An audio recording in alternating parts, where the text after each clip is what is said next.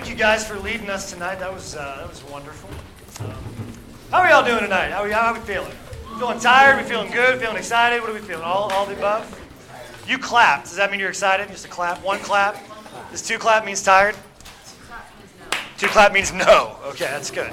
That's how we're going to communicate the entire rest of the week by clapping. Um, well, hey, very good. Well done. Um, you're getting the hang of it already. Well, hey guys, so here we are again. Um, Obey Your Faith. Seems like we've been here a, a, while already. It's already our third talk of the week. Uh, and this morning we started off with this idea of foundation. What was what was the foundation of obedience? What was it? Look at that. It's funny how that answer actually works a lot of times. Um, so Jesus was the, was the foundation. Tonight we're going to talk about source. Okay. Tonight we're going to talk about source. Talk about foundation for obedience this morning. In other words, the idea of building on something, having a cornerstone. Remember Christ talking about himself as the cornerstone? Building on a, on a foundation of wisdom. To, tonight, we're going to talk about source and the idea of what are we drawing from. We, we know what we start with the idea of a foundation, a cornerstone. As we continue to, to talk about obedience, talk about Christian living, what's, a, what's the source of obedience that we, that we must continually turn to uh, and run to. And that's where we're going to be headed. That's where we're going to be headed uh, a little bit tonight. Before we get into that, though, I have a question. Who, World Cup's going on right now. Were there any games today, by the way? Anybody know if there are any games today? Good. Look at you guys. You're like, I don't care about soccer. I'm in a Christian camp. Uh, I like that. Um, so, uh, although I was looking up Cardinal scores today, so I can't say that. Um, who actually did not does not care at all about the World Cup? It's like soccer, World Cup. Okay, a lot of you. Okay, that's great. So this illustration is going to bomb. Okay, great. So who who is like I love World Cup. I love soccer. I love following EPL and all that stuff. I love following soccer. Who is like me? Who's like Four years out of the or four years out of my life, I don't care about soccer. But when World Cup hits, I like cheer for it like the world is ending. It's awesome, right? Okay? That's me, right? I act like I know what I'm talking about. After World Cup, I, I don't even know what soccer is for four years. Um, but man, do I love it right now. Um, I love that. Uh, I love that there's this thing that we get excited about. And, and there is an image, and even if you don't really like soccer, which is apparently three fourths of you, um, even if you really don't care about the World Cup, uh, even if you really haven't watched anything, there's an image I want to share with you that I think is really, really interesting, really, really uh, dramatic. That's definitely not it, or that one, or that. There it is. Um, the Apostle Paul. It's a dramatic picture of, of the World Cup. Uh, this is a picture from um, one of our best players, a guy named Jozy Altidore. This is in the very first game uh, of the World Cup that America had versus Ghana. And again, if right now you're clicking your sports, shut down, okay? It's okay. Hang with me. This isn't about sports per se. Uh, it's about what happened in this moment. As you can see, he's not very excited right now. He's in a lot of pain. And in this moment, if you watch this moment of the World, again, this is one of the biggest games of Jozy Altidore's life. He's one of our best scorers on the American team. And at one point, he's, he's running down the left side, and he's competing for a ball with another guy, and he's blazing. He's, he's, you know he's competing for this ball, and he's trying hard. And you're watching, you're like, man, that guy is, he clearly knows what he's doing. He's big and he's strong and he's sprinting and he's trying hard. And all of a sudden, you just see him start to wince a little bit and slow down. And he just pulls up and he just grabs. He, you can see him right there. He grabs his leg. And he, and he just keels over. He pulls up lame and pain and he keels over. And it turned out what he had is he had a, a strained hamstring. Okay, but when you watch sports, it's a, it really, really hurts. Uh, and, he, and he was actually sat out for the next week and a half until he got a little bit of playing time, I think, in one of our games. Maybe he actually didn't get any playing time in that game.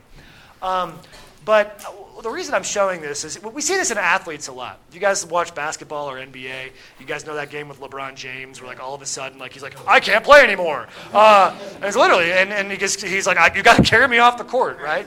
And you guys, yeah, and he had cramp. And I'm not saying I'm not giving I'm not giving him excuse, or I'm giving him excuse. Cramps are really really painful. They hurt to play with. And for those of you out here today, this week at some point, there's going to be a moment where you kind of hit a wall. You're going to kind of pull up lame, and you're like, man, it, it's going to be because you're tired. And what's the reason for all those things we just spent? What's one of the biggest reasons why why cramps and strains and just coming up tired happens? Sin. You can say sin. That, that is, that, that is a big, that's a big meta narrative answer. Pain and death and sin in the world. That is true. Uh, the fall. Uh, what's, what's another reason? Lack of potassium. Okay, that's right. Dehydration. That's what I was looking for, although the fall is also an acceptable answer. Um, so I'm going to I'm gonna go with dehydration here.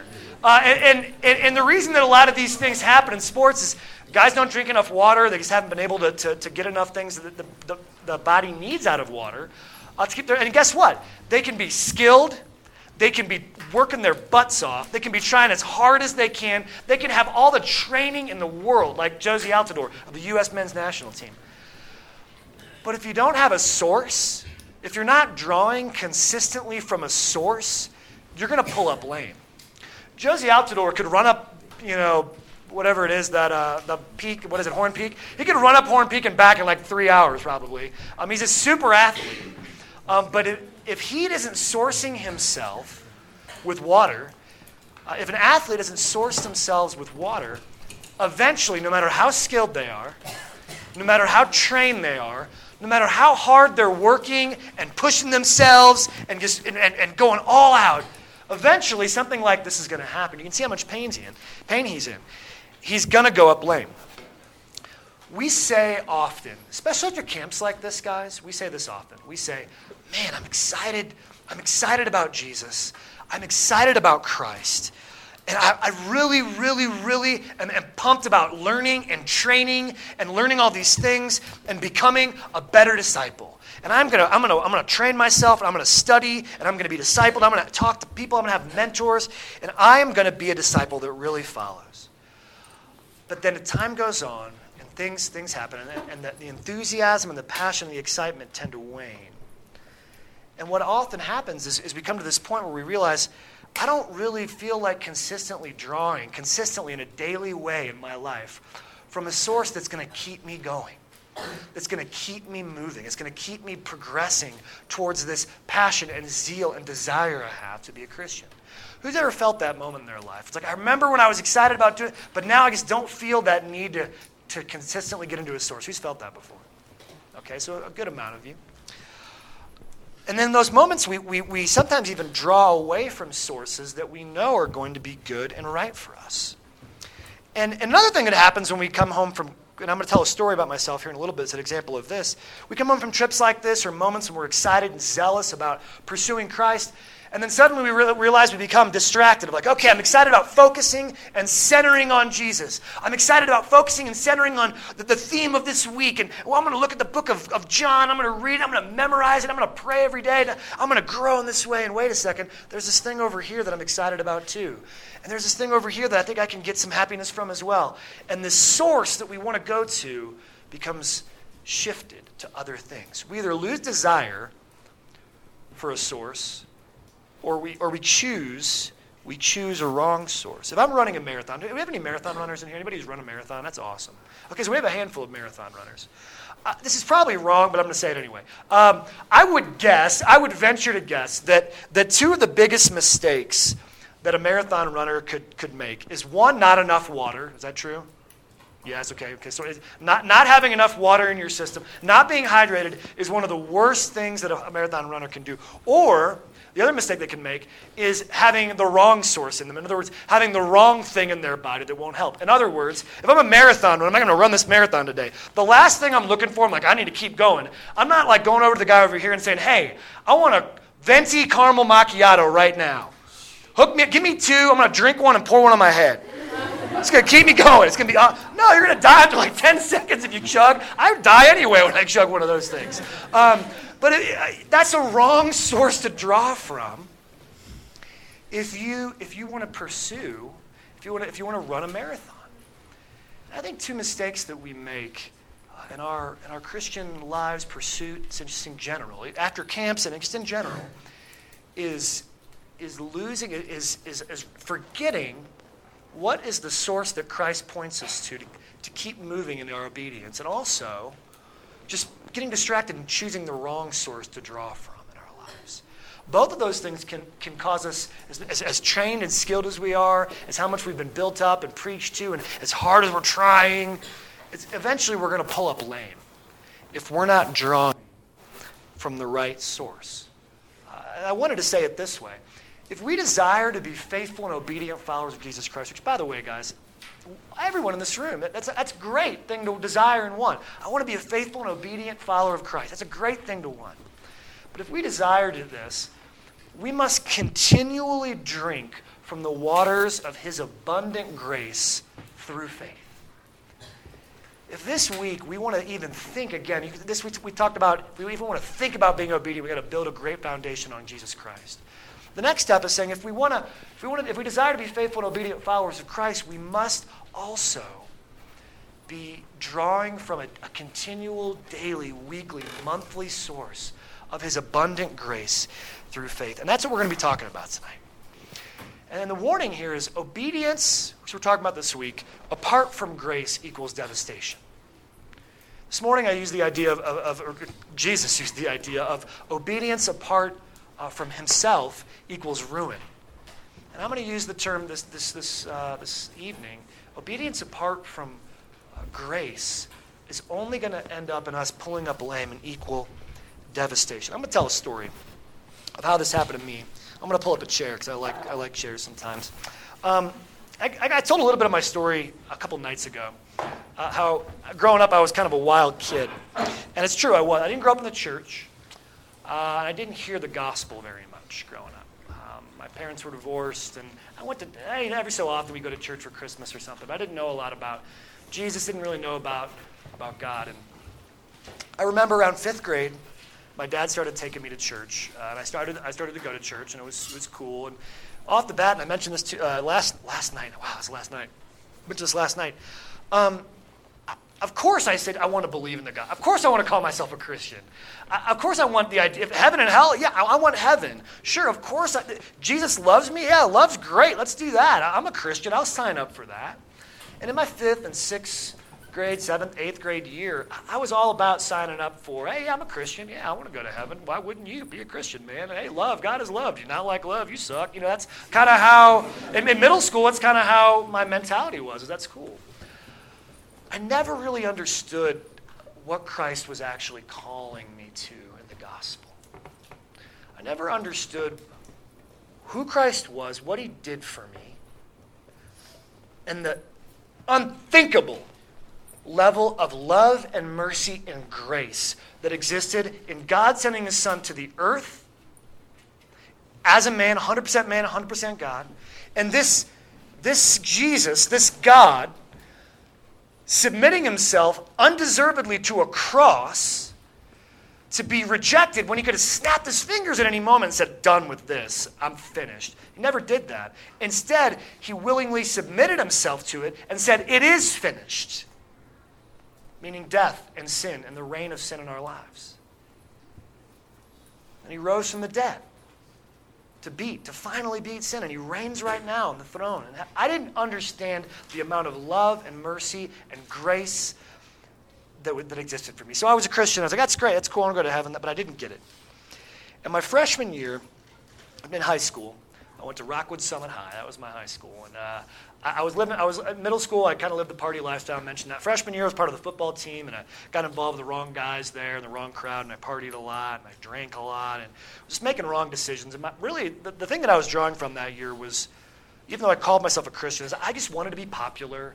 I wanted to be well liked. I wanted to be a good football player. I wanted a girlfriend really, really, really, really badly. Um, I just I just wanted to fit in. I wanted to be a cool guy. And I, you know what? I wanted that, and I, I turned to that, and I treasured that, and I loved that idea. Far more than I loved Jesus. I didn't, I didn't know who Jesus was. I didn't understand grace because I, I just said, hey, I want to go to heaven. I'll be a Christian. Great. So after my freshman year, I got plugged back into my youth group in my, my church that I'm actually a pastor at now. Uh, and this girl, Tammy Beach, uh, uh, invited me to youth group again. I was like, oh, you're cute. I'll go to youth group. Uh, a, that's a freshman year. You're like, you're a sleazebag, Tony. I was a freshman in high school. Come on. Um, and so, so he invited me to youth group, and uh, I went on the summer trip. We went to Panama City, Florida. And I remember, I mentioned this last night. I remember having a really fun week and an exciting time. I remember seeing that video they showed of, of a depiction of Christ's death and his crucifixion and his rising from the dead. It just moved me. I, I, I just thought about, I thought about my sin I realized and recognized my sin and what I, what I had done against God, what my actions and words and thoughts had done against Christ more than I ever had ever noticed before, ever known before.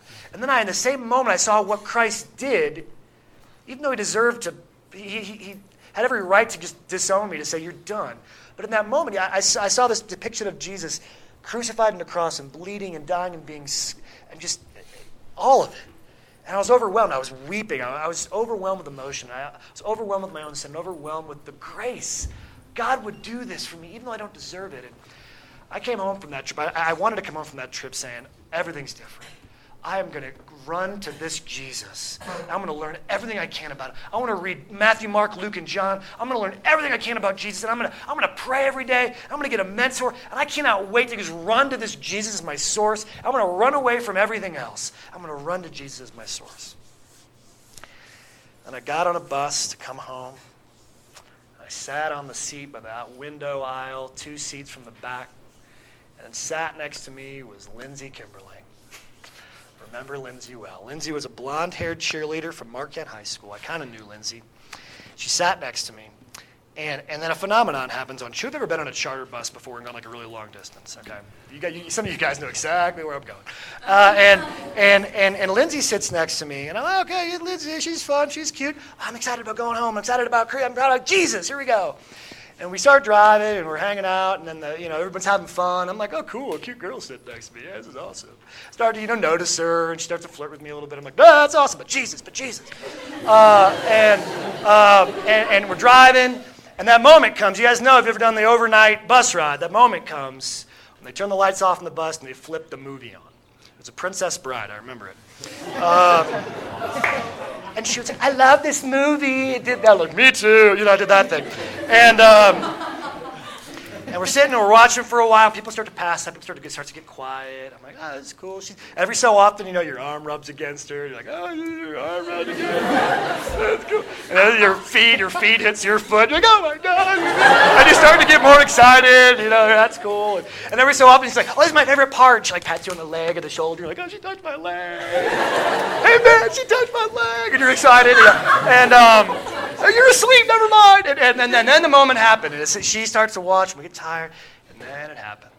You guys know it. The head hit the shoulder. Trouble. I call it I call it bus love is what I call it.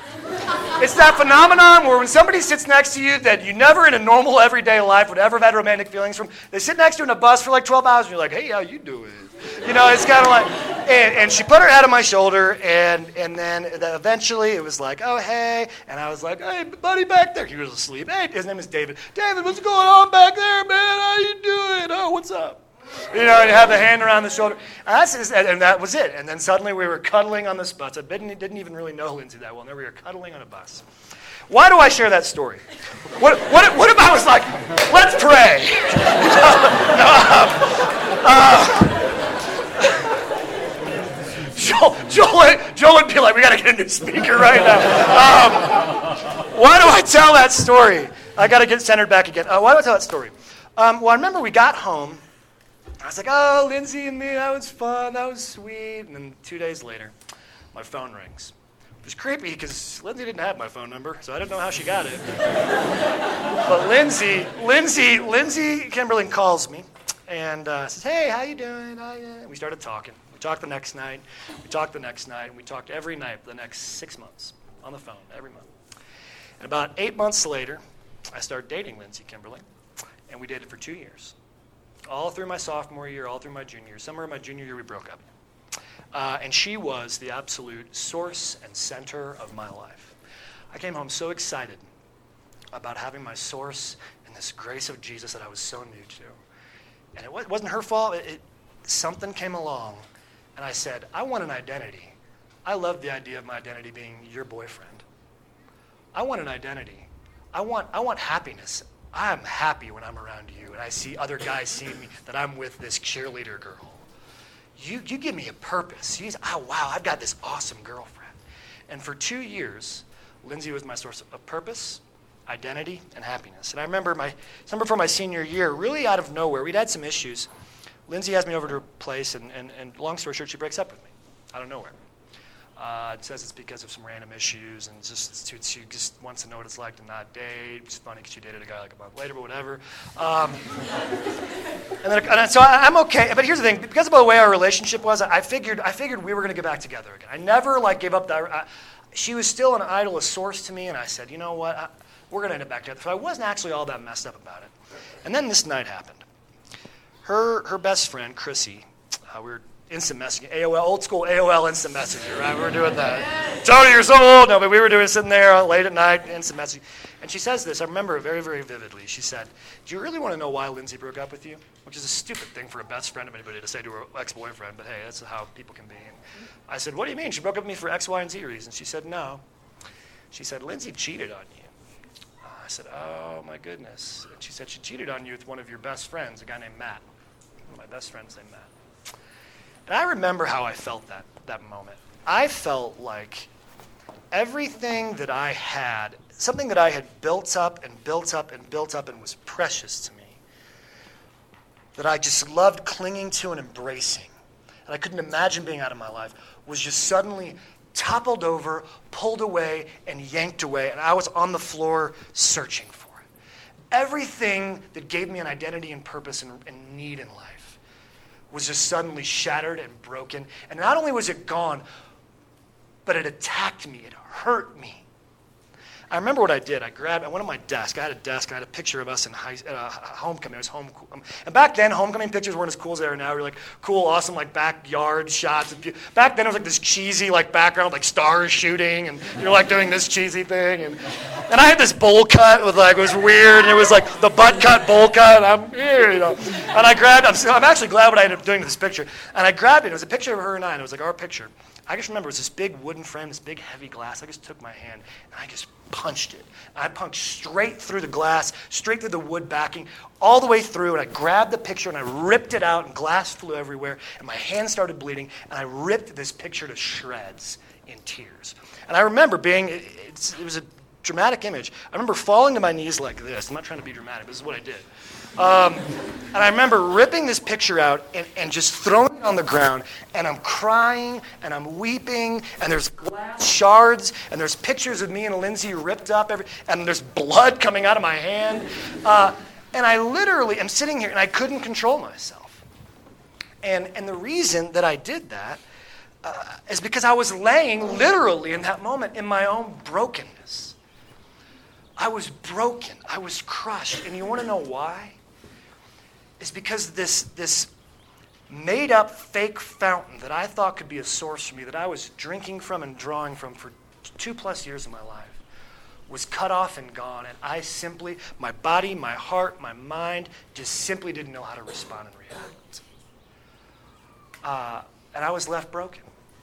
And you know what laid there, sat next, and I remember this, uh, on my, my, my, bedside table for those two and a half years, from the day I got home from that Panama City trip to the day she broke up with me. You know what sat collecting dust on my bedside table? Was my Bible. And all these hopes and dreams I had of having this source in the gospel of the grace that just filled me up so much in that moment. I remember looking at that and taking it, and I, for the first time in a long time, I sat and I prayed a real, true prayer that night. And my prayer was Jesus, I don't know who I am, I don't know what I need, but I know that I need you. And that was a turning point in my life. Because it was a moment that I learned that going, forgetting the source of grace in my life that I knew was the purpose of my life after that camp and, and, and turning my source to other things was only going to end up in devastation for me. I was left broken and empty. The good news is, is during that time, I did trust grace in Christ for salvation. Even though I was running and, and being completely disobedient to, to Christ, Christ didn't leave me alone. My salvation was still, God, the way God looked at me during that time of my life, the way that God viewed me and approved me and loved me during that, never changed. Uh, Paul, John talked about that this morning. It never changed. But I needed to change my source. Something else I could have done when I came home from that camp, guys. What if, let's just say Lindsay Kimberly doesn't sit next to me. You know what else I could have done? I, I, I, didn't write this in my notes, but I just thought of this. You know what else I could have done? I could have said, No, Lindsay, away! And, you know, um, beat you with my Bible. You know, I could have said, Away, temptress. You know, I could have done that. Um, And I could have come home, I could have come home and just dug it, and like, I'm gonna do this, I'm gonna be diligent and disciplined, and I'm gonna be so dedicated. 3Ds, it's awesome, I love that, and I'm gonna be all these things in the Bible. I'm, and you know what? My source in that moment would have been my own works. My source in that moment would have been me just trying hard and not in God's grace for me. And tonight, what we're going to do just for a little bit is we're going to look at a, at a guy that he, he, was fallen and broken and sinful, but at a man I think that really did understand grace and ran to grace as a source. Um, and, and we're going to look at, at a guy named the Apostle Paul. Um, not his actually wasn't that's not his birth name, the Apostle Paul. Um, if it was, that's a weird fact. Um, but uh, Paul is one of the most significant communicators of grace, if not the most significant written communicators of grace, other than Jesus, uh, that, that we have. And he wrote a lot of the New Testament, and, and he understood. He understood grace as his source. And everything, when you read Paul's books, when you read Romans and Galatians and Philippians and Colossians, when you read the Thessalonian books, you, he says a lot about how to live for Christ, guys. He says a lot of practical things, but they are all dripping with grace. Paul's, he understood grace and he let it lead him. And even when he said, This is how you need to live and how I need to live, those words were dripping with grace. And two things I want to look at is Paul looked to grace. What, what, what do I mean by grace as a source? We're going to look at how Paul looked to grace as a source. And Paul looked to grace as a source as an identity right? His ident- for his identity and for his effort. It sounds strange. You're like, oh, the effort word. Well, we're going to look see what that means in a second. But I'm going to look at a passage here in, in, uh, in 1 Corinthians 15. You can turn there if you'd like. Uh, open up your Bibles, great. You can follow along uh, here if you wish as well. But in 1 Corinthians 15, Paul has this, one of my favorite passages is talking about grace and talking about effort, talking about grace and talking about work, right? And how, how are these things combined? How are these, these things connected? Paul got it. Paul got it in 1 Corinthians. And this is what he writes. This is what he writes. For I'm the least of the apostles. Now, why does he say that? Why does he say that? He says, I'm unworthy to be called an apostle, right? We're going to stop there. First, you can tell already that Paul's got a good sense of his identity. Paul knows, think about who Paul is. Paul's literally writing parts of the Bible, okay? He was chosen to write parts of the Bible. He was the first like grand missionary that we've ever seen. He was just traveling everywhere and sharing the gospel and building churches. I mean, Paul was a was a stud. But he also had this very true understanding of his identity. I'm the least of the apostles. You'd think Paul would be like, check me out. No, I'm the least of the apostles. In fact, I'm unworthy to be called one. Paul has a great understanding already of his identity. That no matter what he produces in his life. He's, he's a sinner. He's a sinner saved by grace. He's a sinner loved by Jesus. And he is no longer owned and, and, and, named by his sin. He is now a forgiven son of Jesus Christ. But he knows that, that sin still reigns in his life right now. And he knows what he's done. And why? Is because he persecuted the church of God. There was a time in Paul's life before Christ revealed himself to him that Paul literally persecuted Christians and had them killed, had them murdered. And so he understands where he's come from. He understands where grace has brought him from. And then he says this as far as identity, but by the grace of God, I am what I am. One of the first things I want to say with, as far as how is grace a source of identity? Well, I'm sorry, how is grace a source of obedience? Well, grace is a source of, of our identity as Christians. If we want to be, if we want to understand what it means to be obedient, we have to have a very firm understanding of who we really and truly are. And grace teaches us that we left to ourselves are, are broken and hopeless sinners that cannot pull themselves out of the muck. And grace teaches that because of the work and the, and the, and the love and, the, and the, the relentlessness of God, that we're not identified by that sin anymore, but we are now sinners saved by grace. United, united to Jesus and who he is. And Paul, Paul gets that. Paul understands, yeah, yeah, I'm, I'm not worthy to be called an apostle, but by the grace of God, I am what I am. And he knows that today, what I am now, who I've become, I'm no longer a persecutor of Jesus Christ. Think about your lives. Think about where I was. I'm no longer a denier of the gospel. I'm no longer addicted to this or this or that. I'm no longer somebody that idolizes this. I'm no longer somebody that's held captive by this girlfriend.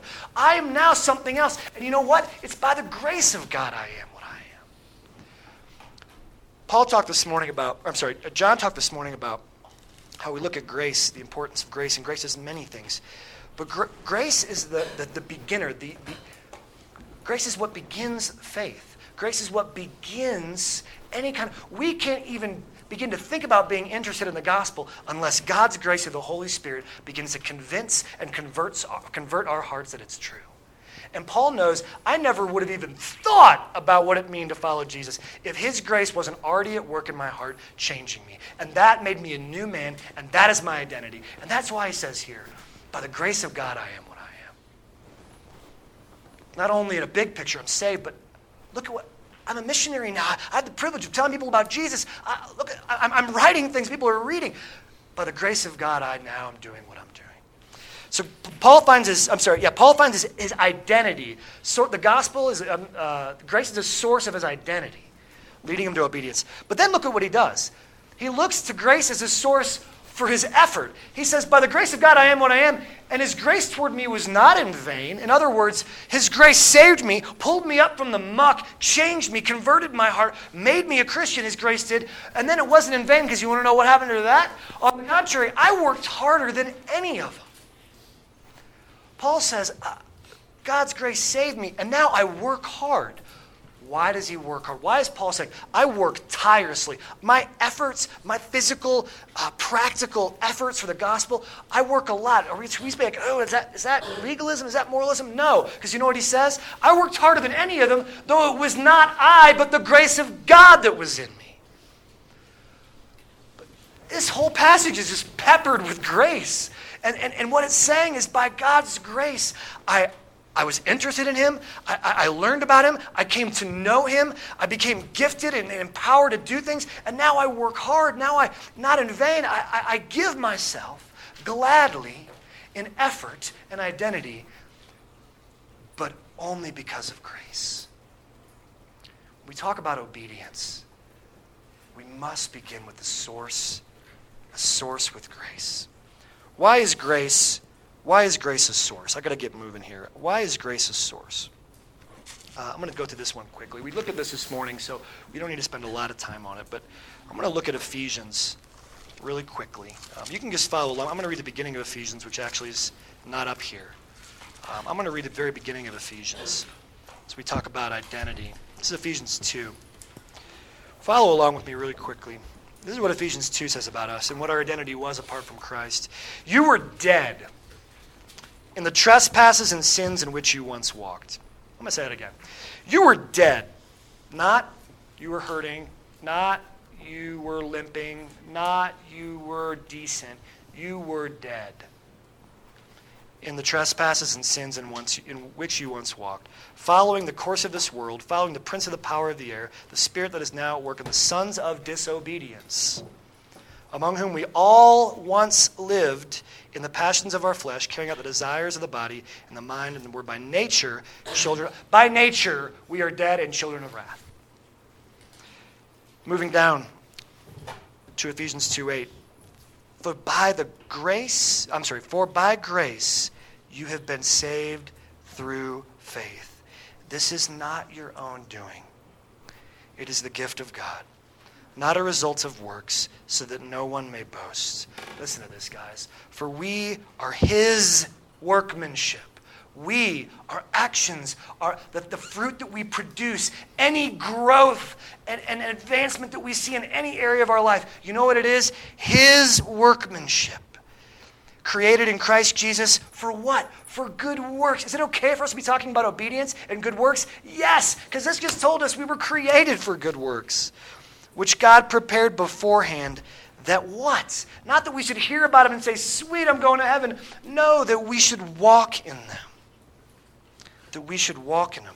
Why is grace a source?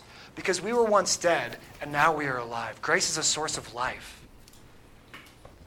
If, if, if this evening you're sitting in this room and you can say, by the grace of God, you have a faith that entrusts and embrace, embraces Christ and the gospel and Him as your Lord and Savior, you can say, I now have life that I didn't once have before.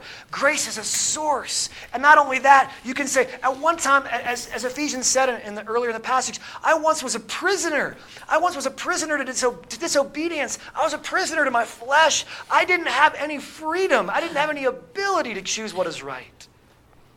But then grace came, and grace turned my heart, and grace moved in me. Grace regenerated my heart. Grace, we're going to use this word later, sanctified me. Continual progression and process of becoming more and more Christ like. It justified me, it made me right in God's eyes.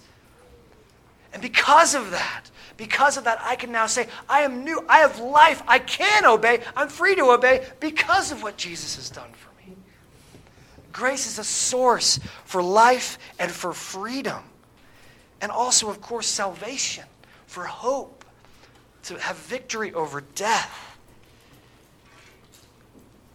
How is grace a source? That is the why is grace a source.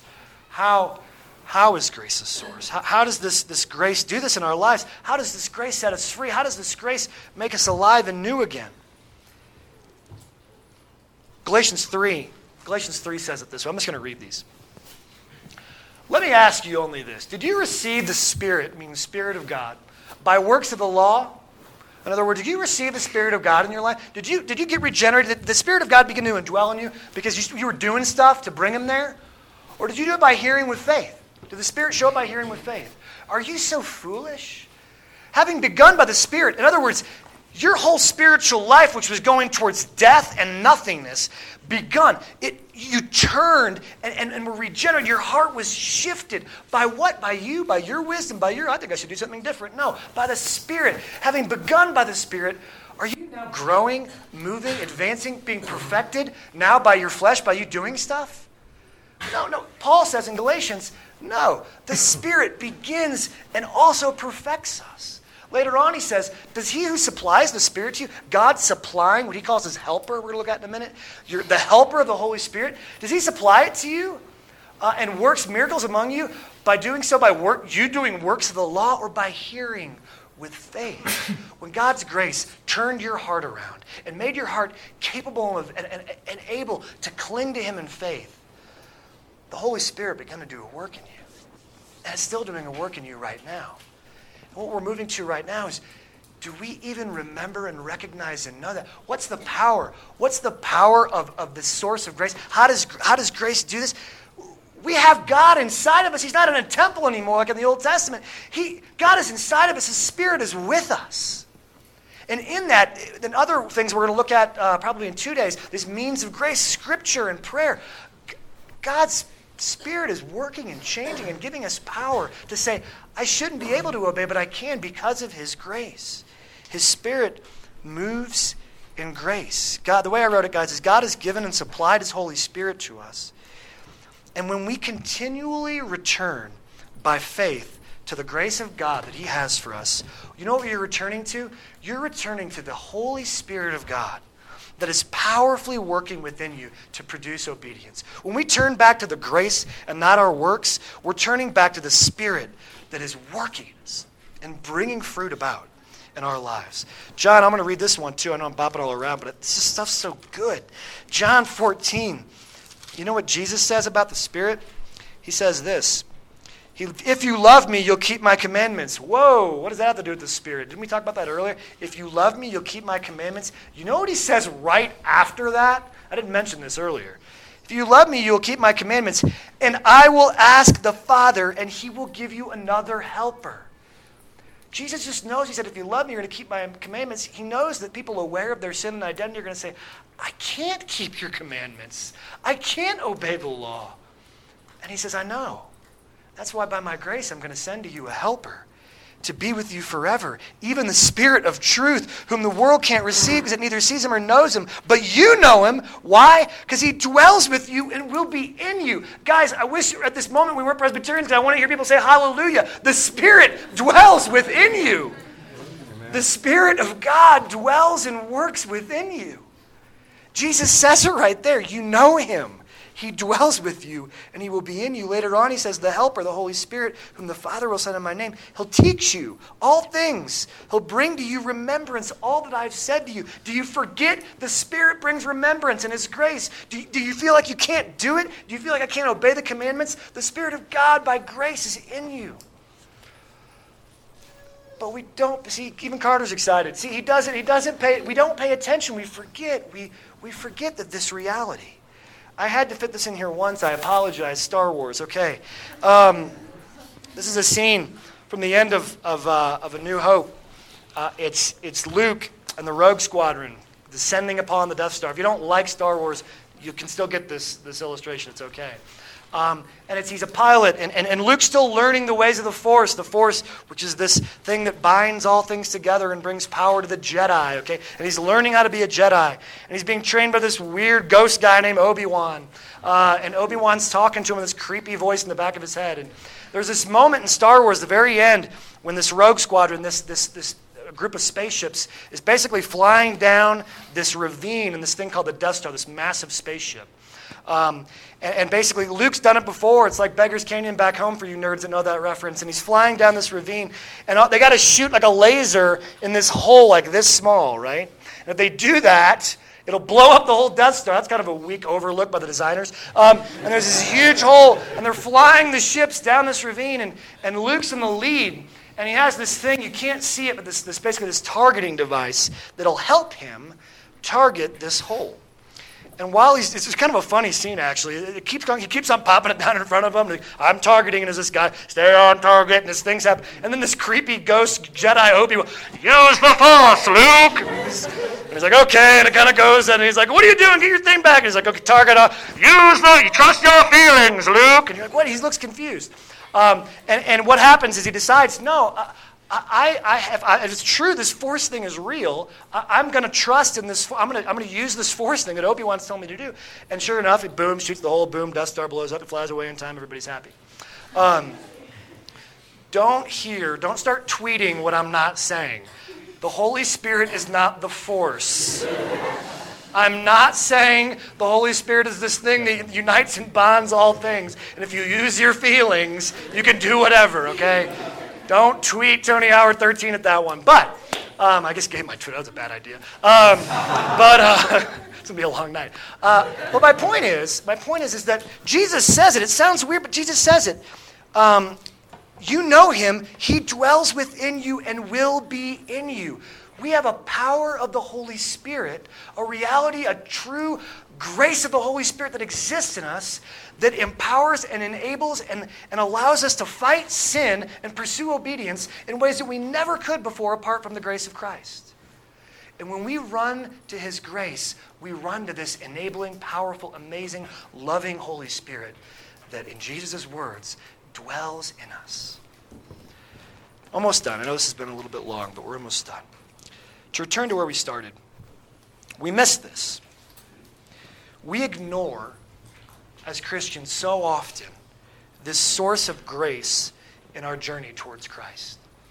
Look at that picture of the athlete running after and pulling up lane. We still ignore the source of grace or we run to other things that we think are going to be helpful sources. And over and over and over again, we run out of gas and we, and we go lame and we feel devastated.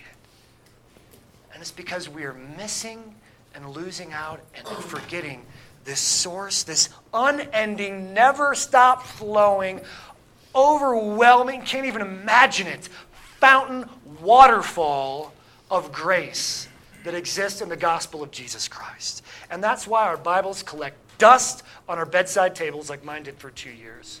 That's why our youth groups and our small groups and our, and our fellowship gets left behind for sports practices and homework because we don't see it, we don't thirst for it, we don't need it and love it as if it was a source. It's a thing in a side bag that maybe we can pull out every so often to keep things going. And that's not what a thirsty man does with water. He loves it and he needs it and he runs to it. We forget about the Holy Spirit in our lives and we invest in other things. Here's my application, and we're going to close. So if you're falling asleep, just stick with me a couple more minutes. Whatever you invest your faith, your trust, and your dependence in, that it is what you are going to follow. Everyone in here, even if you think you're the cool guy that like just puts off the whole image of like, I don't really care what's going on, I'm the cool too cool. Everyone in here really cares about something and is putting your faith and you're following something. And where you put your faith, your trust, your happiness, your dependence, that is what you're going to pursue. When I could have pursued the grace of Christ in my life, I decided what was going to make me happier was Lindsay. I decided that she was going to make me happier. She was going to give me identity. She was going to give me my purpose. And that's what I pursued. That's what I obeyed. I obeyed Lindsay. I want to go to youth group tonight. No, let's hang out and go on a date tonight. Tonight. I want to create more margin in my life to be able to pursue and do these things. No, spend more time. I obeyed not only her voice, but my own my own desire to just want to be around her all the time as a priority. I obeyed her because that's where my dependence and faith was. Guys, every, everybody has faith in something. Everybody trusts and has faith and, and loves and per- even atheists, guys. Even atheists who say, oh, I don't, this is a bunch of rubbish, this Jesus and God stuff. It's all about you and the individual. That's a decision, that is a faith based decision that takes that's a that's a leap of faith to say this whole world is about me, myself, and an individual. That is a very recent and new philosophical outlook on our world. And it's actually a dramatic leap of faith to say God doesn't exist and it's all about me and my decisions. That is still saying I'm having faith and trust in myself and I'm choosing to have faith in that.